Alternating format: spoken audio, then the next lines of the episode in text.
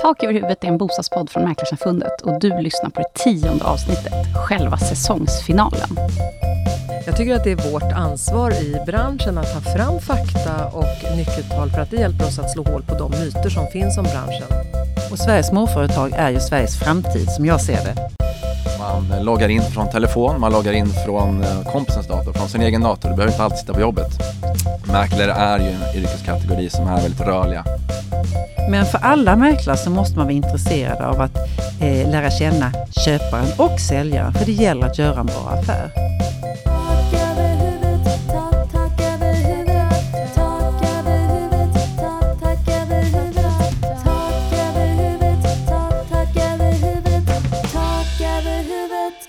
Jag heter Josefin Uppling och jag är analys och kommunikationschef på Mäklarsamfundet. Temat i det här sista avsnittet för säsongen, det är fakta och nyckeltal från branschen.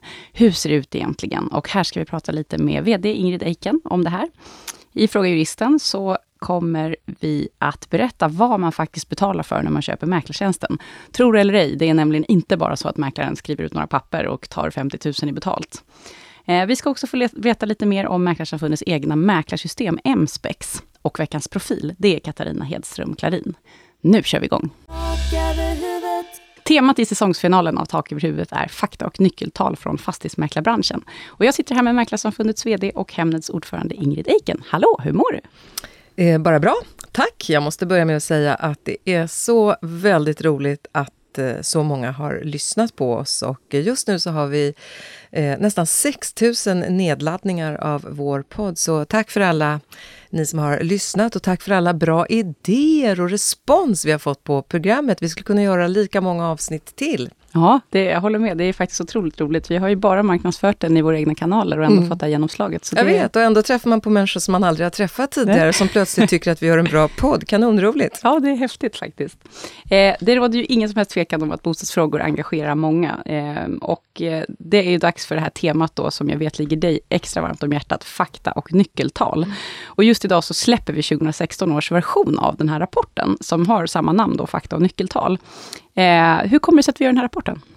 Eh, ja, nu känner jag mig lite som en torrboll sådär, men jag gillar fakta och nyckeltal. Det är väldigt, väldigt bra. Och när jag började på Mäklarsamfundet så fick vi mycket frågor Eh, om fakta och siffror och sådär kopplade till branschen och vi eh, hade ju som ett mantra att vi ville vara branschens talesperson men vi samlade egentligen inte på statistik om branschen så jag började göra det. Det är offentlig statistik, det är från olika register, det är från myndigheter och eh, sammanställde det där i en rapport som liksom växte och svällde och det var någon journalist som upptäckte det där och, och till sist så frågade han om man inte kunde få titta i den och det var faktiskt den reporten som också kom med idén till att ja, men, samla ihop det lite bättre och lägg på hemsidan så kan fler få del av det. Och ja, men det var bra för jag var, jag var på väg åt det hållet mm. men då, då fick jag lite fart och så gjorde vi den första rapporten och det är en av våra allra mest nedladdade dokument från hemsidan och det är ju jätteroligt. Ibland eh, kan man bli oroad för man får ju också ett ansvar för, för det man lägger ut. Men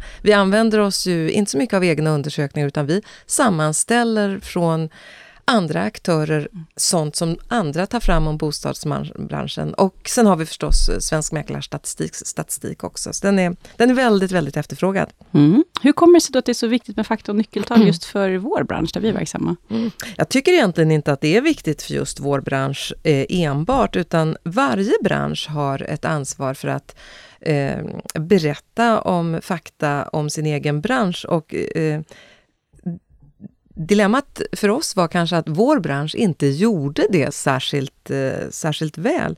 Eh, men jag tycker att vi ska göra det, det är vårt ansvar och jag tycker att det också gör oss till en eh, seriös eh, aktör. Eh, och eh, sen ska man inte sticka under stol med att det finns väldigt mycket fördomar om fastighetsmäklare. Och genom att visa på fakta då så kan vi slå hål på en del av dem. Ett exempel som var extra graverande, det var när en av våra stora morgontidningar hade en rubrik på en artikel som löd Var tredje bomäklare har varnats av FMI. Fast det faktiskt var så att antalet varningar under förra året ökade med tre stycken. Här är det väldigt viktigt att stå upp med fakta. Eh, om vi tittar lite vidare då på årets siffror. Eh, hur många mäklare, om vi börjar liksom med basics, det här var vi inne på i första avsnittet av Tak över huvudet, så det känns fint att liksom knyta ihop säcken här. Hur många mäklare finns det? Registrerade? Ja, det har ökat då sen första avsnittet också, ja. för att det blir faktiskt fler ja. mäklare hela tiden, men eh, det är över 6 800 mäklare nu. Det är 6 834. Eh, och Eh, det är den högsta noteringen, om man nu kan prata om noteringar, men det här registerförs ju faktiskt hos Fastighetsmäklarinspektionen, mm. så att det kan man se. Det är en ökning med 42 personer från förra året och eh, 54 procent är män och 46 procent är kvinnor. Eh, 70 procent av alla mäklare är under 50 år och de allra flesta mäklare är mellan 30 och 39 år i den åldersfördelning som, som eh, Fastighetsmäklarinspektionen gör. Ehm, 80 procent av alla fastighetsmäklare i Sverige är medlemmar i Mäklarsamfundet, men det finns ju också en, en annan branschorganisation, FMF, som vi har en bra samverkan med och eh, det är också så att fastighetsmäklare rör sig mellan vår organisation och deras eh, organisation. Mm, det är ganska bra på ett sätt ja. faktiskt, att det finns två alternativ. Hur ser det ut med återväxten i branschen då? Nu tänker jag på studentfronten här. Hur, eh, hur många är det som söker till utbildningarna och hur, hur ser det ut där? Mm, det är en av de riktigt attraktiva utbildningarna och antalet antagna studenter till de olika mäklarprogrammen Eh, runt om i landet Det har legat mellan 530 och 630 stycken. Eh, det antogs över 600 elever här i höstas 2015. Det är en ökning med 12 procent sedan höstterminen 2014. Eh, det är lite fler kvinnor där faktiskt. 334 var kvinnor och 270 var män.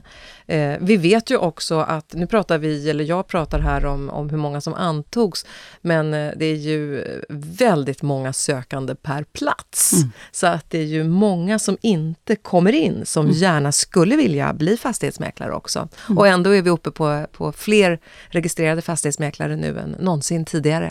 Vad beror det här på? Hur kan det komma sig att det är så poppis att vara fastighetsmäklare? Eh, jag tror att det hänger ihop med flera saker. Dels är det ett lockande yrke. Det, det, eh, det skrivs mycket om bostäder och det är väldigt attraktivt att eh, vara i en bransch som är omskriven. Men jag tror att det handlar väldigt mycket också om att eh, man upplever att man gör nytta. Det är ett eh, fritt Eh, ganska, ganska fritt arbete. Man möter eh, mycket människor och den ena dagen är inte den andra lik. Det brukar vara så att säga det som eh, de som utbildar sig till fastighetsmäklare tycker är det allra bästa med yrket. Det finns tuffa sidor också, det, och känslan av att man aldrig är ledig. Det är många som inte har en trygghet i att man har en fast lön. Eh, och eh, man, man, man får jobba på helger och kvällar när andra normalt är, är, är lediga. Mm. Om vi tittar på det här med ersättningen, de flesta jobbar ju med provisionsbaserad ersättning, eller hur? Mm, mm, precis. Vi ser ju en liten förändring där, det har vi sett under de här åren som vi har följt upp det. Och, eh, vi har ju ganska hög svar, svarsfrekvens på våra enkäter, men, men det är det vi går på. Mm, just det, det här är en ganska ny medlemsundersökning som vi gjorde då bara här för någon månad sedan, som vi mm. grundade den här på. Då. Precis, och nu är det 58 procent av våra medlemmar som bara har ren provisionslön och de flesta tjänar mellan spannet 300 eh, till 500 000 om året. Så att eh, bilden av att man liksom hovar in eh, en hög lön, den stämmer inte riktigt med det vi kan se i våra undersökningar. Vi har också kunnat se att andelen som har en kombination av fast lön och lite rörlig lön den har, alltså och provisionslön, mm. den har ökat under de här åren. Så att det verkar finnas en, en trend, om man nu kan tala om trender, mm. att eh, det sker en, en förändring här. Mm, det blir intressant att se vart det tar vägen där, för mm. du vet, det finns ju lite två läger faktiskt nästan i branschen. De som tycker att det skulle vara bättre om man fick fast lön i större utsträckning och mm. de som är jättenöjda med det här provisionsupplägget. Ja, absolut. Jag tycker att här möter vi väldigt många, många olika. Jag Eh, vi driver ju ingen fråga här utan vi berättar faktiskt bara om hur mm. det ser ut. Eh, sen kan jag säga att jag faktiskt slogs av att det är väldigt få utbildningar som är högskoleutbildningar. Det finns tusentals utbildningar på våra universitet och högskolor men det är eh, ja, som jag sa förut, eh, det, det finns eh, egentligen bara en utbildning där man kan vara nästan säker på att man inte får en fast lön. Mm. Och det, det är det är den utbildningen som leder till fastighetsmäklare. Nu kan vi se då att det, den leder åtminstone till att man får en kombination av fastlön och rörlig lön. Och det tror jag många uppskattar. Ja. Absolut. Och vi tittar lite på hur bostadsbeståndet i Sverige ser ut och det kan vara lite intressant i den här kontexten. Eh, hur ser det ut? Mm. Den senaste statistiken eh, visar att det finns 4,6 eh, miljoner bostäder i Sverige. Två av dem är villor och 2,4 är flerbostadshus. Sen finns det lite specialbostäder och sånt, men det är 200 000 ungefär. Och den privatägda marknaden, alltså Villor är ju som regel privatägda och sen mm. så bostadsrätter som ligger i mm. flerbostadshus. Det är, det är 2,9 miljoner av de 4,6 som är privatägda bostäder och det är ju 63 procent. Så vi har en, en, en hög andel eh, ägda bostäder men alla undersökningar visar att fler vill äga sina bostäder. Och vi ser ju att andelen ägda bostäder har Eh, den, den kryper uppåt för varje mm. år. Mm. Om man tittar på värdet då, det är enorma värden vi talar om här, alla ägarbyten som sker varje år. Under förra året till exempel så gjordes det ju uh, ungefär 150 000, 000 bostadsförmedlingar och uh, lejonparten av dem anlitar faktiskt en fastighetsmäklare mm. och det har inte minskat under de här åren trots att man ibland läser i tidningarna att allt fler säljer själva, så det är ingenting vi kan se i statistiken. Eh, det här har ju ett stort värde också. Vi, vi talar ju om flera hundra miljarders värden i de mm. förmedlingar som görs, så att fastighetsmäklare har en otroligt eh, viktig roll i, i att förmedla stora värden för konsumenterna samlat och för var och en är det som regel den största affär man någonsin har gjort. Eh, hur ser det då ut? Vi var inne lite initialt här på det här med anmälningarna till Fastighetsmäklarinspektionen och hur, ehm, ja, hur det utvecklas egentligen över tid. Där ser vi ju faktiskt inga jättestora dramatiska förändringar, även om man kan tro det när man läser mm. tidningarna. Hur, ser det, hur såg det ut 2015? Ja, de allra flesta konsumenter som anlitar en fastighetsmäklare är nöjda. Eh, och det är ganska ovanligt att man anmäler en fastighetsmäklare till Fastighetsmäklarinspektionen. Eh, det är faktiskt färre än 2 promille av antalet förmedlingar. Och av dem så var det 65 fastighetsmäklare förra året som tilldelades en varning. Och det var en ökning med tre personer jämfört med året innan. Så det är ju inte precis några stora volymer vi talar om. Och jag tycker att det här är ett jättegott betyg för branschen som helhet. Men varje gång det skrivs om de här varningarna så är det klart att då spiller det Eh, på branschen som helhet. Så det är ju väldigt viktigt att man sköter sig, för när man är ute och utövar sitt yrke så representerar man också sin bransch. Men vi gör verkligen vad vi kan för att eh, berätta om eh, eh hur verkligheten ser ut här. Och mm. det här är ett gott betyg för fastighetsmäklare tycker jag. Mm, man kan ju faktiskt nämna att antalet anmälningar ökade då under 2015. Då var det 378 stycken jämfört med 303 2014 och ändå så var det då utslagen ökade med tre stycken. Ja, och det är i ljuset av 150 000 affärer mm. så att det är en väldigt liten del. I det enskilda fallet kan det mm. förstås vara en väldigt tråkig Såklart. händelse och det är viktigt att få det utrett. Men jag tycker även här att eh, eh, vår kundombudsman som tar emot väldigt mycket samtal från konsumenter, hon brukar ju säga att i 99% av alla hennes samtal mm. så är det inte alls så att man ringer och klagar på fastighetsmäklare utan man ringer och söker information. Eh, det var någon som kallade eh, vår kundombudsman för att, det, alltså att vi, ha, vi, vi, hade en egen klagomur. Ja. Men det är ju inte det, Nej. utan det är, det är tvärtom faktiskt. Eh, svenska konsumenter vill vara pålästa, man söker fatta, man vill veta vad som gäller när man ska ge sig ut och göra en, en bostadsförändring. Mm, och det är mer som en allvetande skräphög, säger vår nya kundombudsman Magnus ah, Bäckström ah. att han vill vara. Ja, ja, precis. du, vi har ju faktiskt, det är ju inte bara så att vi har släppt fakta och nyckeltal här, den rapporten, utan för någon vecka sedan så släppte vi en annan tung faktarapport som tittade på prisutvecklingen i Sverige mellan 2012 och 2014. Mm. Och en jätteintressant grej i den rapporten var ju faktiskt hur kontant, behovet av kontantinsats har ökat. Mm, mm. Eh, nästan rasande på väldigt kort tid. Eh, mm. hur ser det ut? Eh, det här var en eh kanske lite speciell, tabort, ta, speciell rapport för att den är ju så eh, fulladdad med tabeller. Och eh, det är inte många andra organisationer som ger ut eh, tabellrapporter men vi vet att det finns ett otroligt sug efter fakta även här. Så att vi har ju brutit ner prisutvecklingen eh, på bostäder, ja, snittpris, prisutvecklingen eh, och behovet av kontantinsatser mm. på länsnivå och på kommunnivå. Och det är många som är intresserade av det där lokalt. Och man kan ju också se att orter som har de högsta snittpriserna inte nödvändigtvis har de högsta prisutvecklingarna. Men det vi kan se, eh, eftersom vi har haft en historiskt hög prisutveckling, är ju att det här också inneburit ett ökat behov av kontanter för att bostadskonsumenterna ska få ihop till de här 15 procenten i kontantinsats som är eh, det man behöver vid ett bostadsköp. I Stockholm till exempel så har behovet av pengar till kontantinsatsen det har ökat med eh, 130 000 för eh, bostadsrätter och 178 000 för en villa. Här är variationerna väldigt stora. Men, men vad vi egentligen pekar på det är att det är ju hart när omöjligt för konsumenter att faktiskt spara ihop Eh, till, förä- till den ökade ja. kontantinsatsen. Så att här tycker jag att man behöver föra ett, ett samtal om dels behovet av att eh, eh planera för sin bostadsfråga tidigare, spara mer, men eh, någon form av, av eh, eh skatteincitament mm. eh, tycker jag skulle vara befogat för att inte de som står utanför bostadsmarknaden ska hamna ännu längre. Alltså ett skattegynnat bosparande skulle se väldigt attraktivt i ljuset av att det faktiskt inte är möjligt att eh, hålla takten genom Nej. att spara.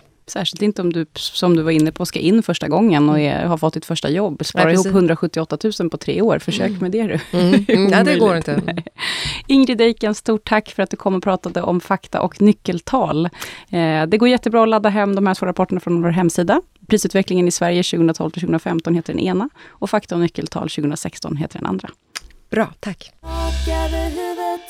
I veckans avsnitt av Fråga Juristen ska vi prata om mäklartjänsten. Vad får man egentligen när man köper mäklartjänsten? Vad ingår och hur kan det se ut? Hur olika kan det se ut på olika ställen beroende på vem man köper tjänsten av?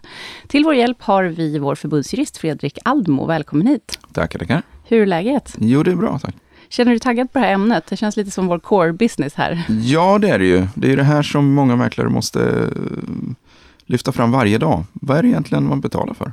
Exakt. Om vi börjar i den änden då, eller jag, börjar med att ställa en, en, fråga som kan vara liksom lite utgångspunkten. Får man sälja sin bostad själv utan mäklare? Absolut, det är fullt tillåtet och eh, också möjligt. Men det finns ju några saker man ska tänka på då. Mm. Eh, finns det någon annan, alltså förutom att det är fullt möjligt och att det finns saker att tänka på, finns det någon fördel sådär generellt med att anlita en mäklare? Får man bättre betalt om man anlitar ja, en mäklare? den absolut bästa fördelen. Det är faktiskt att om man tittar nu statistiskt sett så får man ungefär 10% mer om man säljer genom fastighetsmäklare.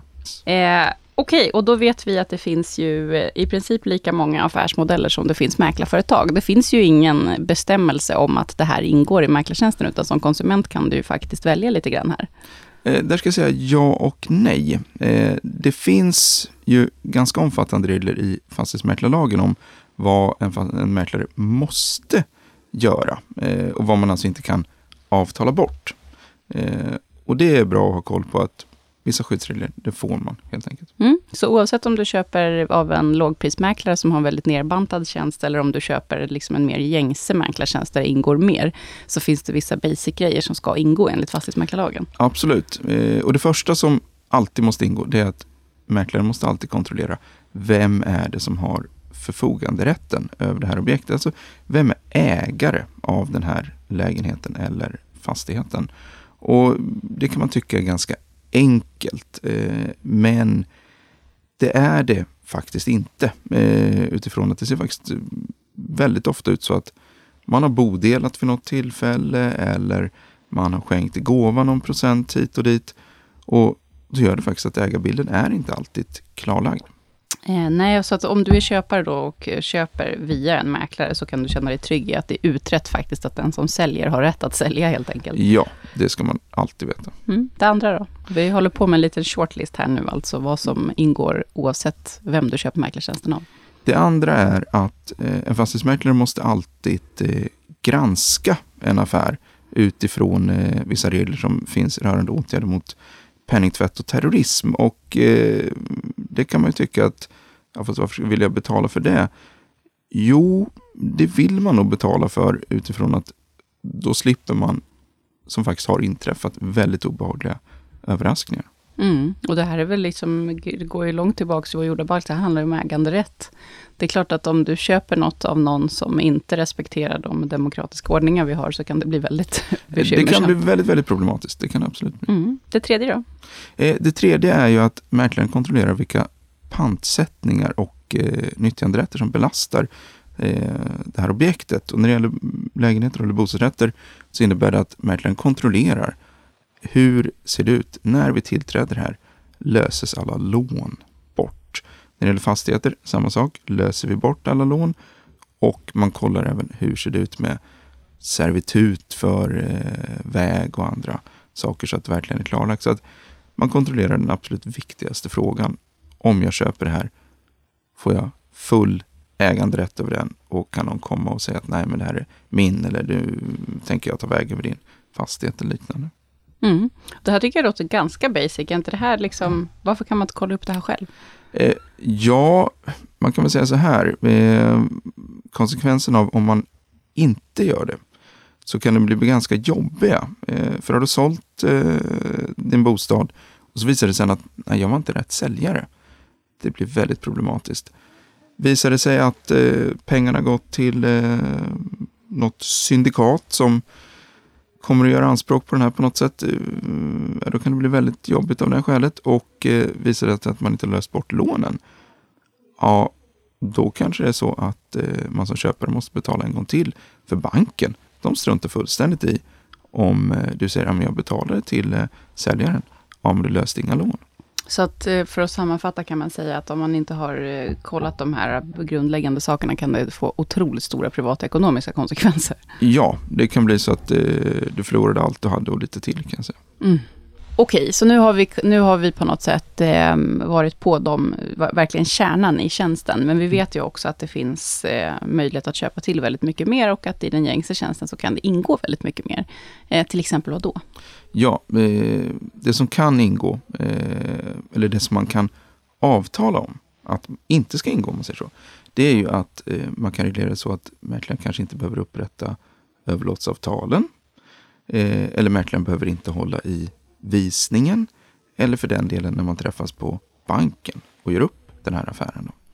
Och det här med avtalen, det kan man ju tycka att ja, men det är väl bara att köpa ett på bokhandeln. Varför ska jag betala för att mäklaren ska upprätta avtalet? Ja, fördelen med att mäklaren upprättar avtalet, det är att då får du ju eh, de så att säga, standardavtalen i branschen. Eh, mm. och eh, jag kan lova att de är väldigt väl genomarbetade. De, Eh, de har eh, tröskats genom väldigt många olika instanser. Eh, så att tolkningsproblem med standardparagraferna som vi tillhandahåller, det är väldigt, väldigt sällsynt kan jag säga. Mm. Om inte någon medvetet försöker sätta sig på tvären. Mm. Så ett riktigt bra avtal som är avsedda just för bostadsköp helt enkelt. Eh, om man tittar på det här med liksom hur man ska kunna presentera lägenheten på bästa sätt och få så många intresserade som möjligt. Där erbjuder ju också mäklarna hjälp med allt ifrån liksom fotografering till eh, beskriva lägenheten, hämta in information från föreningen, massa sådana grejer. Absolut, absolut. Och eh, det är ju någonting som eh, kan vara bra att tänka på att eh, man kan tycka att det kanske är lätt att visa en bostad. Men normalt sett så är det så att det är väldigt stort intresse för de här objekten. Om du själv skulle lägga ut, eh, säg att jag vill ha upp en visning eh, på din lägenhet och mm. säga att det är storstadsområde. Så kan man räkna med att det kommer någonstans kring 30 par. Minst eh, skulle jag säga. Minst, ja. Så, och ha dem trängandes i din lägenhet och du ska förklara själv om det här. Det är inte så jävla lätt. Så Nej. att det kan vara bra att eh, faktiskt eh, hålla lite distans till det här Mm. också. Sen har vi det här med fotografering och så också. Där finns det ju de um, mäklarfirmor som erbjuder konsumenterna att själva stå för fotografering och så. Ja.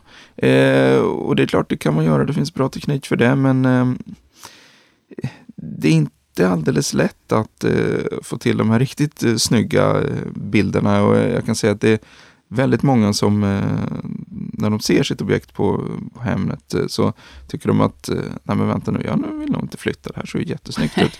så att det, är- ja, det är svårt att fota sådär riktigt bra. Ska Fast är man proffsfotograf och sysslar med det så finns det inget som hindrar att man gör det Nej, själv. är självklart. Nej. självklart. Så det här handlar lite om vad man har för baskunskap själv. Något Absolut, vis. absolut. Samma sak när det kommer till avtalen. Är man, Ja, absolut. är man affärsjurist och tycker man har koll på det här så finns det ingen anledning att köpa tjänsten. Nej, det kan man tycka, men då blir lite mm, problemet också att eh, om, om säljaren har gjort avtalen själva Mm. så kan vi inte vara säkra på att de är väl balanserade. Eftersom en mäklare måste eh, vara opartisk, vilket innebär att avtalen får inte ha slagsida så att det är mycket mer säljarvänligt eller köparvänligt. Eh, eller något sånt där. Det ska vara balanserat. Och har säljaren gjort avtalet, då kan vi nog gissa att det är lite mer säljarvänligt än det kanske skulle varit i annat Ja, fall. just det. Du har någon sorts form av trygghet inbyggd då som köpare framför allt. Om det är så att du vet att det är en opartisk mellanman som har gjort avtalet.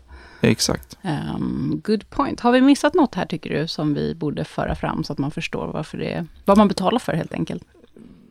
Nej, jag tycker man kan sammanfatta det ganska väl med att eh, du får alltid tre saker. Eh, och det Mm. är, du får en förfoganderättskontroll, Mm. det vill säga är rätt säljare. Du får en kontroll av eh, hur det ser ut på eh, att det inte rör sig om penningtvätt eller finansiering av terrorism. Du får också eh, en säkerhet i att lånen löses och du vet hur det ser ut med nyttjanderätter och eh, liknande på objektet. Eh, och de tre sakerna har man alltid. Sen ska man ha klart för sig att det finns en sak som kan inträffa ibland och det är eh, att mäklare kan ha så kallade skrivuppdrag. Mm. Eh, och, det den innebär, är bra, för den får vi frågor om lite Ja. då och och det innebär egentligen att mäklaren bara upprättar eh, avtalen. Mm. Det vill säga att mäklaren gör visserligen de här tre sakerna. Mäklaren kontrollerar förfoganderättskontrollen. Mäklaren ser att panter eh, löses och, Mm. och kollar eh, penningtvättsfrågan. Men eh, därefter så upprättar mäklaren till exempel ingen objektsbeskrivning. Eh, och du har då inte heller som köpare det här konsumentskyddet att står det att bostaden är 100 kvadrat eh, så kan du inte vara lika säker på att den är det som om en mäklare upprättat objektsbeskrivning där det står att den är 100 Mm. kvadrat. Så, och skulle det visa sig när uppgiften är fel, ja, då kan du aldrig gå på din mäklare för det här. Så Nej. att mm, hittar du en till saluskylt där det står stuga till salu och så finns det ingen mäklarfirma kopplad till det. Så ringer man ägaren och säger så här, jag vill sälja, ja men bra vi går till min mäklare. Han kommer skriva avtalen. Då ska man ställa sig frågan, jaha är det här en fullständig mäklartjänst eller vad handlar det här om egentligen? För det är faktiskt märkt, eh, särskilt i fritidsområdesvärlden, Mm. att det händer. Mm. Just det, så att egentligen allting handlar om att du som konsument måste vara lite om dig och kring dig helt enkelt. Fundera på vad behöver du hjälp med och vad, framförallt vad kan hända om man inte har allting på det klara egentligen. Precis. Och det absolut viktigaste, det är ju faktiskt att om du har en, eh, en affär, kontrollera att din mäklare faktiskt är registrerad. Det är faktiskt formulär 1A och det kan man ju göra på, hos Fastighetsmäklarinspektionen där på hemsidan, eller hur? Precis. fmi.se. Ja, det är bara att skriva in eh, före och efternamn. Mm. Och dyker inte personen upp där, då ska man dra öronen Då är det varningslampa Ja, absolut. på. Vi har haft, mm, jag ska säga att vi har haft några, några case under årens lopp där folk har blivit av med många, många miljoner Mm. på att man har betalat handpenningar till personer som inte var registrerad mäklare och följaktligen inte har någon ansvarsförsäkring. Exakt, för det har vi varit på här i podden tidigare, men det kan vara värt att repetera. För att du ska få vara verksam mäklare så måste du för det första ha högskoleutbildning. Du måste vara registrerad hos Fastighetsmäklarinspektionen och du måste ha en giltig ansvarsförsäkring. Precis, precis. Stort tack Fredrik Aldmo. Tackar. tackar. Jag sitter här tillsammans med Johan Svanbäck som är försäljningschef för Emspex. Och eh, nu ska vi få veta vad Emspex är för någonting. Hej Johan, välkommen hit! Hej, tack så mycket. Eh, Emspex är ett eh, webbaserat mäklarsystem som eh, finns på plats för att man från Mäklarsamfundets sida 2012 tyckte att konkurrenssituationen när det gäller just mäklarsystem var väldigt dålig. Det fanns egentligen bara en aktör som eh, hade mäklarsystem att erbjuda. Så 2012, 2012 togs mm. det beslut på att eh, det skulle utvecklas ett eh, nytt mäklarsystem. Det skulle vara enkelt att använda, det skulle vara låga trösklar för att kunna börja använda det. Uh, och 2014 i juni så fanns det en produkt på plats som mm. uh, började säljas lite smått till mindre kunder. Mm. Och uh, ja, det är där vi står idag. Mm. Och för om man nu är liksom konsument och inte har stenkoll på branschen, och lyssna, vad är ett mäklarsystem? Ett mäklarsystem är det ställe där mäklaren gör sin affär från A till Ö. Så han lägger upp kunden, alltså säljaren, och eh, sen hämtar han kanske lite uppgifter från Lantmäteriet om det behövs. Eh, man lägger upp alla uppgifter som bilder och man lägger in rumsbeskrivningar och sådana saker. Man marknadsför det på olika marknadsplatser. Och sen så tar man ut såklart alla dokument, alla kontrakt, alla uppdragsavtal. Eh, sen när det kommer till försäljning så gör man ju budgivningen. Man eh, kommer vidare till kontraktskrivning, tillträde. Så att från A till Ö, från intag till tillträde och sen då även uppföljning mm. efter tillträdet. Så det här är ju alltså crucial, det här är det viktigaste mäklarna har egentligen, sitt affärssystem? Det skulle jag vilja säga. Eh, Bortsett från kunderna kanske? Bortsett från kunderna. så att, eh, det ska ju både vara en hjälp för mäklare, men även en hjälp för kunderna, så att de får bra material och att det finns en tydlighet i affären. Ja. Och vad är det som gör att MSpex är det bästa mäklarsystemet på marknaden? Det är för att det är enkelt att använda. Det är, eh, man behöver inte installera någonting utan det är webbaserat. Man loggar in från telefon, man loggar in från kompisens dator, från sin egen dator. Du behöver inte alltid sitta på jobbet. Mäklare är ju en yrkeskategori som är väldigt rörliga och eh, därför så är det webbaserat. Eh, så, så länge man har en internetuppkoppling så kommer du åt ett mäklarsystem. Eh, och som sagt, det är uppbyggt på ett enkelt sätt. Man ska inte behöva så mycket utbildning för att kunna använda det. Och det är ett väldigt lågt pris. Det kostar 200 kronor i månaden per mäklare och 200 kronor i månaden per kontor. Mm. Uh, och det, är, det väldigt, är väldigt stor skillnad kan vi säga mot den här aktören som hade monopol när det begav sig. Så kan man säga. Ja. Så kan man säga, definitivt. jag, det, nu var jag faktiskt lite eh, diplomatisk. ja, och det var ju ändå, och det var ju någonstans där missnöjet började, att det fanns en aktör som hade då en, um, en möjlighet att sätta de priserna, eftersom det inte fanns så mycket annat att välja på. Nej, så det här kan man säga är mäklarnytta i dess renaste form. Det skulle man definitivt kunna säga. Mm. Och hur är det här då? Är det här systemet bara till för Mäklarsamfundets medlemmar? Definitivt inte, utan vi välkomnar ju alla oavsett tillhörighet Eh, när det gäller branschorganisationer. Eh, och det ska ju Mäklarsamfundets eh, syfte, en, ett av syftena är ju att just ena branschen och därför är det kul att kunna erbjuda en produkt till alla och inte bara till Mäklarsamfundets medlemmar. Eh, hur många användare har vi i MSPEX i, i dagsläget? Vi har precis drygt 2000 användare. Fantastiskt. så det är jättekul. Så det är ju en knapp tredjedel av alla registrerade mäklare i Sverige. Mm. Och hur är det, jag har fattat att när man bygger sådana här system så tar det ju lite tid innan allt är på plats och det kan vara lite barnsjukdomar och så. Hur, hur är vi i den eh, processen nu? Funkar allt som det ska?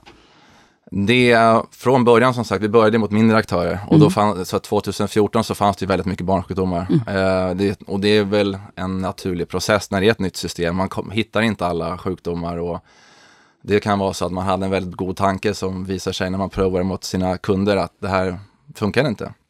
Men idag så har vi ett väldigt stabilt och tryggt system som fungerar bra. Eh, det finns alltid förbättringspotential och det är någonting vi jobbar med hela tiden. Eh, men nu har vi ett system som hanterar hela affären där all funktionalitet finns.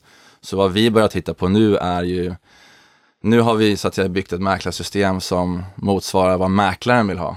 Men i och med digitaliseringen som kommer i samhället så tittar vi mycket nu på vad mäklarens kunder, alltså säljare och köpare faktiskt förväntar sig i en affär.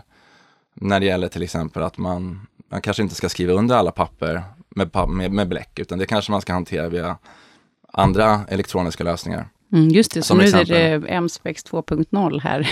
Någonstans så har vi den bilden att vi ska lansera ett MSPEX 2.0 ja. eh, under 2017, där det kommer mycket sån funktionalitet. Uh -huh. Vad häftigt. Är det mest, liksom, om ni tittar på er kundstock, är det, föredrar ni liksom att ett helt företag kommer med 1200 mäklare, eller funkar det lika bra för en enskild aktör som egenföretagare? Det var en ledande fråga. Ledande fråga, men eh, det fungerar både och. Eh, det är såklart att det är en större process att ta in en större kedja och då lägger man upp ett projekt och sen ser man vilket behov som finns och så anpassar man processen efter det. Det är såklart lättare att ta in en mäklarfirma som är tre personer än mm. några som är 300.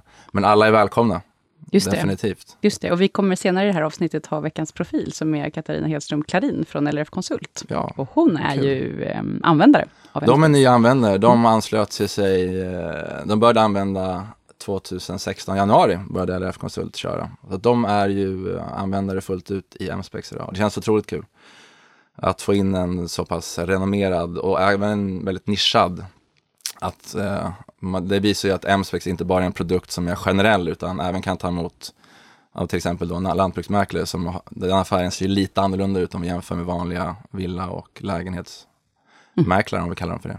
Just det, och vad säger vi har ju haft ändå, det, liksom, det här ska alltid upp på bordet. Det finns ju de av våra medlemmar i Mäklarsamfundet som inte använder MSpex och som har knorrat lite och tycker att det här ska ni verkligen hålla på med det här. Det gynnar inte alla medlemmar.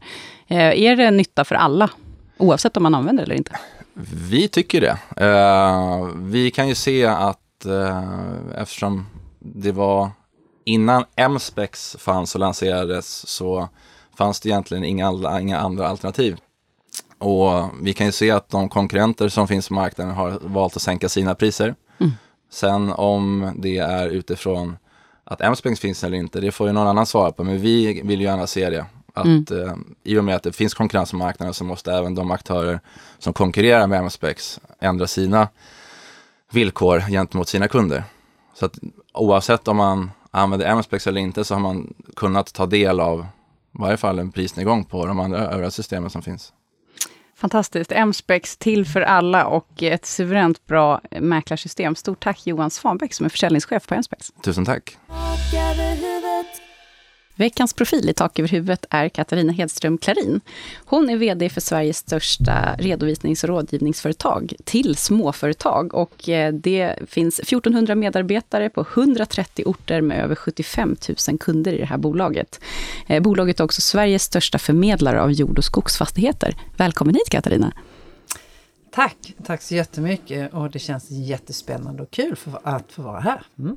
Eh, tänkte börja med några korta ord om dig själv. Vad har du för bakgrund rent yrkesmässigt och hur länge har du varit på det här fantastiskt spännande bolaget? Två och ett halvt år ungefär. Och i koncernen har jag varit här i 12 år.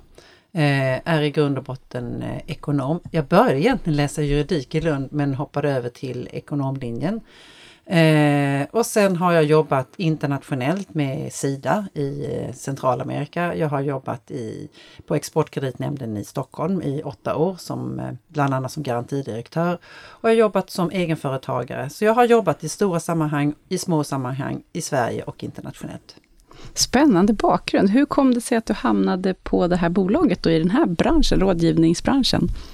Eh, det var ju egentligen en evolution. Jag sökte ett jobb på LRF och då hade jag varit ensamföretagare och då är man ju då relativt ensam. Man har inte så många kollegor utan man har ju bara sina kunder.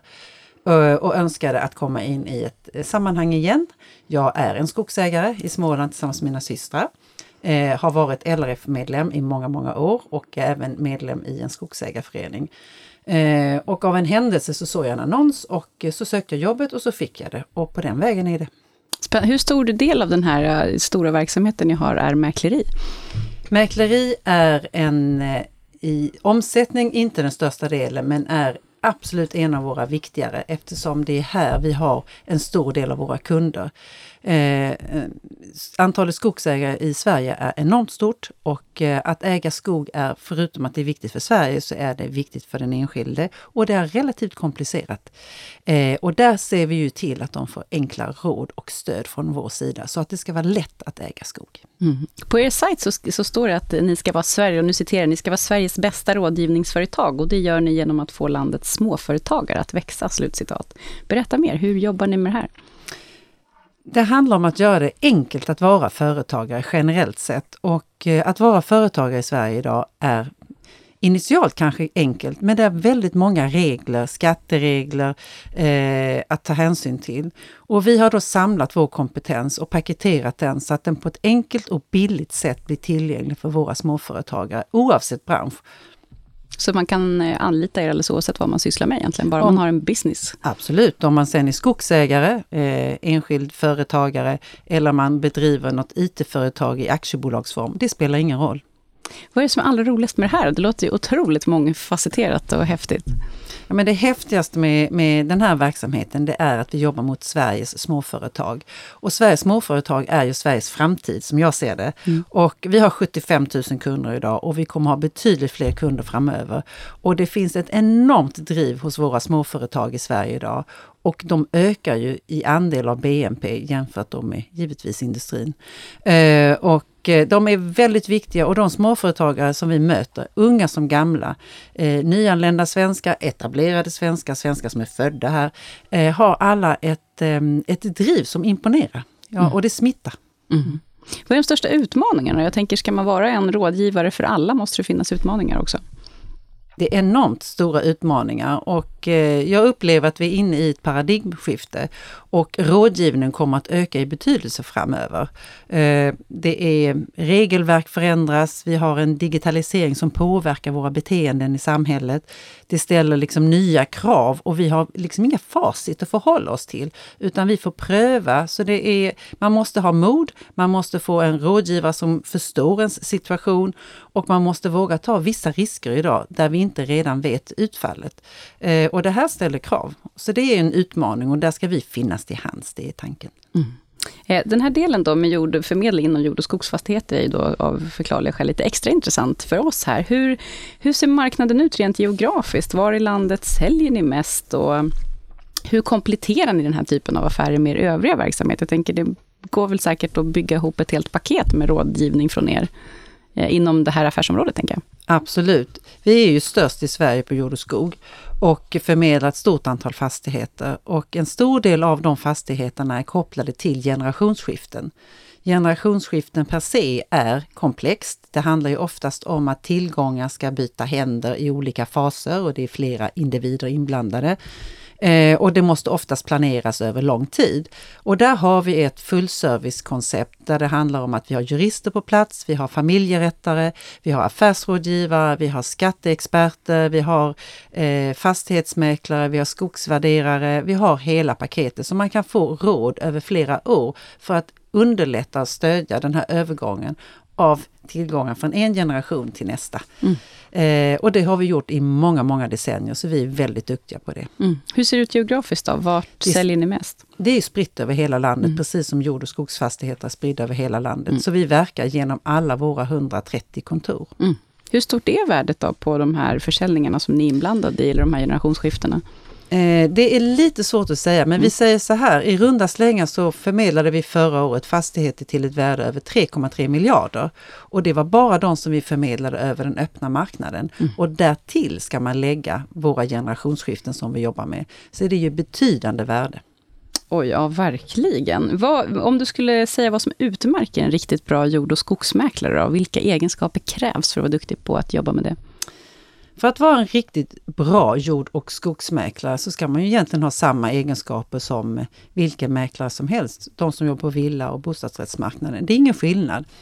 Men för alla mäklare så måste man vara intresserad av att eh, lära känna köparen och säljaren, för det gäller att göra en bra affär. Men vad gäller jord och skog så krävs det även unik sakkompetens. Och vi ser givetvis till att våra mäklare får den här unika kompetensen underhållen genom året. Eh, sen ska man också vara medveten om att en jord och skogsförsäljning tar betydligt längre tid än en villa eller lägenhet eller någonting annat. Eh, och det kräver betydligt mera arbetsinsatser, flera timmar och eh, är mera omfattande. Mm. Eh, och sen är objekten oftast väldigt olika. Man kan förmedla en skogsaffär en dag på några hundratusen och nästa gång så kanske vi pratar över hundra miljoner. Mm.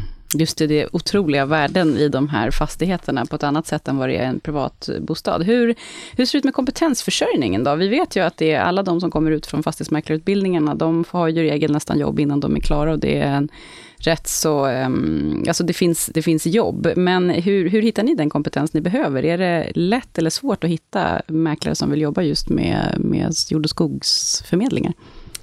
Eh, det är relativt lätt att hitta dem för att vi är kända, vi är ju störst och då blir det med automatik lättare. Men samtidigt så håller vi en tajt dialog med eh, utbildningsväsendet. Vi har väldigt nära relationer till eh, de skogliga utbildningarna och vi följer våra studenter. Och vi har också startat med program som till exempel internships där vi tar in x antal varje år nu ska jag lufta några fördomar här. Mm. Jag tänker mig att jord och skogsförmedling är mansdominerat, stämmer det? Hittills så har du rätt, men vi mm. hoppas på att vi kan ändra på det, för det här är eh, en bransch som är öppen för alla och andelen kvinnor är för låg. Och vi måste jobba med det. Och idag så har vi gjort en inventering där vi ser att ungefär drygt 20% av våra mäklare är kvinnor. Och den andelen måste givetvis upp. Mm. Det är spännande att se hur det utvecklas. Eh, du var inne lite på det här tidigare med digitaliseringen. Jag är lite nyfiken på hur framtiden ser ut på det här området och då menar jag just förmedling av jord och skogsfastigheter. Du sa att vi är inne i ett paradigmskifte. Eh, hur tänker ni kring just den här anpassningen till en mer digitaliserad värld och nya krav från kunderna? Jag ser digitaliseringen som eh, i princip enkom möjligheter. Genom digitalisering så kan man få fram enkla verktyg som gör det lätt att äga skog, lätt att följa utvecklingen i sin skog. Och det ska också underlätta för nästa generation att tillträda olika typer av fastighetsupplägg som då ska passa kanske ett mer urbant boende. Eh, och vi har tagit fram ett antal verktyg, digital skogsägare kallar vi ett till exempel, som, där alla tjänsterna landar i mobilen. Så du ska i princip kunna följa din skog genom att logga in på din mobil, eh, se värdeutvecklingen, se resultatet, se när det är dags att avverka, gallra eller vad du nu ska ägna dig åt. Eh, och vi gör det lätt att äga skog på det här sättet. Och det ska vara lustfyllt och det ska vara roligt. Det låter som en fantastisk inställning till det här. Ehm, eh, något helt annat här som är inte desto mindre viktigt och intressant. Vi vet ju att alla fastighetsmäklare behöver ett välfungerande affärssystem för att just kunna hålla på med sådana här effektiva processer. Eh, och ni på ditt bolag, ni använder sedan ett tag tillbaka Mäklarsamfundets egna eh, mäklarsystem som heter MSPEX. Berätta, hur landade ni i det här beslutet? Vi gjorde ju givetvis en analys och en inventering och, land, och vi kom fram till att eh, MSPEX uppfyllde dels våra krav, men vi såg också att det var utvecklingsbart, där vi kunde få vara med och påverka utvecklingen. Eh, och det har vi gjort och vi är oerhört nöjda med resultatet. Mm. Vilka är de stora fördelarna om man jämför med tidigare system som ni har haft? Eh, det här är modernt, det här håller en väldigt hög kvalitet. Eh, det är eh, flexibelt. Det har ett eh, öppet API, vilket gör att man kan kommunicera med omvärlden och andra system. Och framförallt att det är molnbaserad tjänst som gör att det här fungerar på alla typer av verktyg. Mobil, iPad, dator. Och det ökar ju då tillgängligheten. Och det är ju så att säga grundpelaren i det här. Katarina Hedström Klarin, stort tack för att du kom till Tak över huvudet och var veckans profil. Stort tack! Det har blivit dags att summera första säsongen av Tak över huvudet. Vi har haft lyssnare dygnet runt och faktiskt över hela världen. Det var ingenting vi trodde när vi satte igång det här projektet. I Sydamerika har vi till exempel haft lyssnare i Brasilien, Guatemala och Colombia och vi har till och med haft en lyssnare på den lilla västindiska ön Curacao. I Asien har vi haft lyssnare i Indonesien, Korea och Taiwan. Och i Sverige har vi haft trogna lyssnare över hela landet. Från Hör i Skåne, hej Hör! Ni har den högsta lyssningsfrekvensen per capita i hela Sverige. Till Arvidsjaur i norra Sverige. Det är fantastiskt kul att ni är så många som har lyssnat. Nästan 6 000 unika nedladdningar av vår podd har vi i eh, denna minut, vilket gör oss otroligt glada naturligtvis. Podden har klippts och spelats in av Johannes Stålnacke Nero. Eh, musiken har gjorts av Ellen Stålnacke Nero. Eh, all grafik och alla foton har gjorts av Caroline Berg och Karina Wikaby här på Mäklarsamfundet. Eh, jag heter Josefin Uppling och jag hoppas att vi hörs igen